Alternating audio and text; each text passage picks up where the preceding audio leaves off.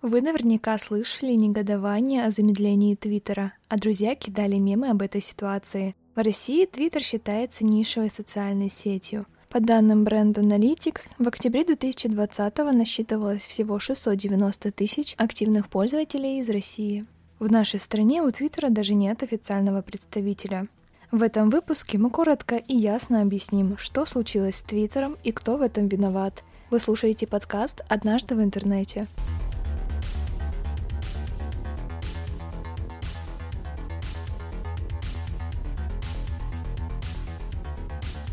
10 марта началось замедление Твиттера, и это не фигура речи. Лента социальной сети перестала отображать изображение и видеоконтент. Твиттер начал замедляться на всех мобильных устройствах и на половине стационарных компьютеров. Текст по-прежнему грузится без задержек. В Роскомнадзоре такие санкции назвали первичным замедлением Твиттера. Именно с Роскомнадзором у социальной сети произошел конфликт. С 2017 года Роскомнадзор отправил в Твиттер 28 тысяч требований удалить ссылки и публикации с незаконным контентом. Из них неудаленными остались порядка 3000 материалов. И 10 марта Роскомнадзор выкатил свои санкции. Ведомство также предупреждает, что если Твиттер не перестанет игнорировать требования, то его заблокируют на территории России. Как Роскомнадзор вообще регулирует работу Твиттера? Такие полномочия у него появились после поправок в закон о связи и об информации в 2019 году. Неформально это называют законом о суверенном интернете.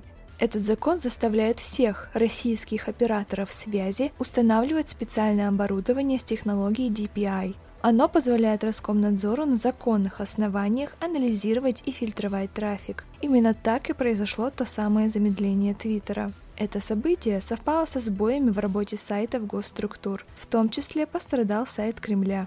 Правда, такая проблема появилась только у Ростелекома.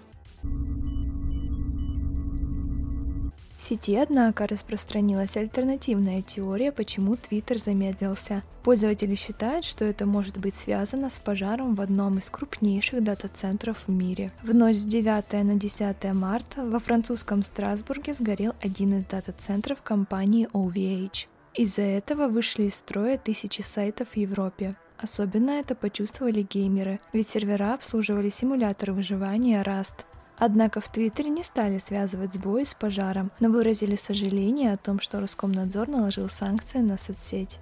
К вечеру 10 марта в сети появилась информация о том, что упала скорость загрузки всех мировых сайтов, в доменных именах которых было сочетание t.co. Это короткая версия домена Твиттера. Такие сайты, как reddit.com, microsoft.com и russianrt.com стали работать с трудом. У владельцев игровых приставок Xbox не загружались иконки приложений и игр, а скорость загрузки игр из Steam упала до 128 килобит в секунду. Дело в том, что контент загружался в Steam через подсайт steamcontent.com, где есть то самое короткое t.co.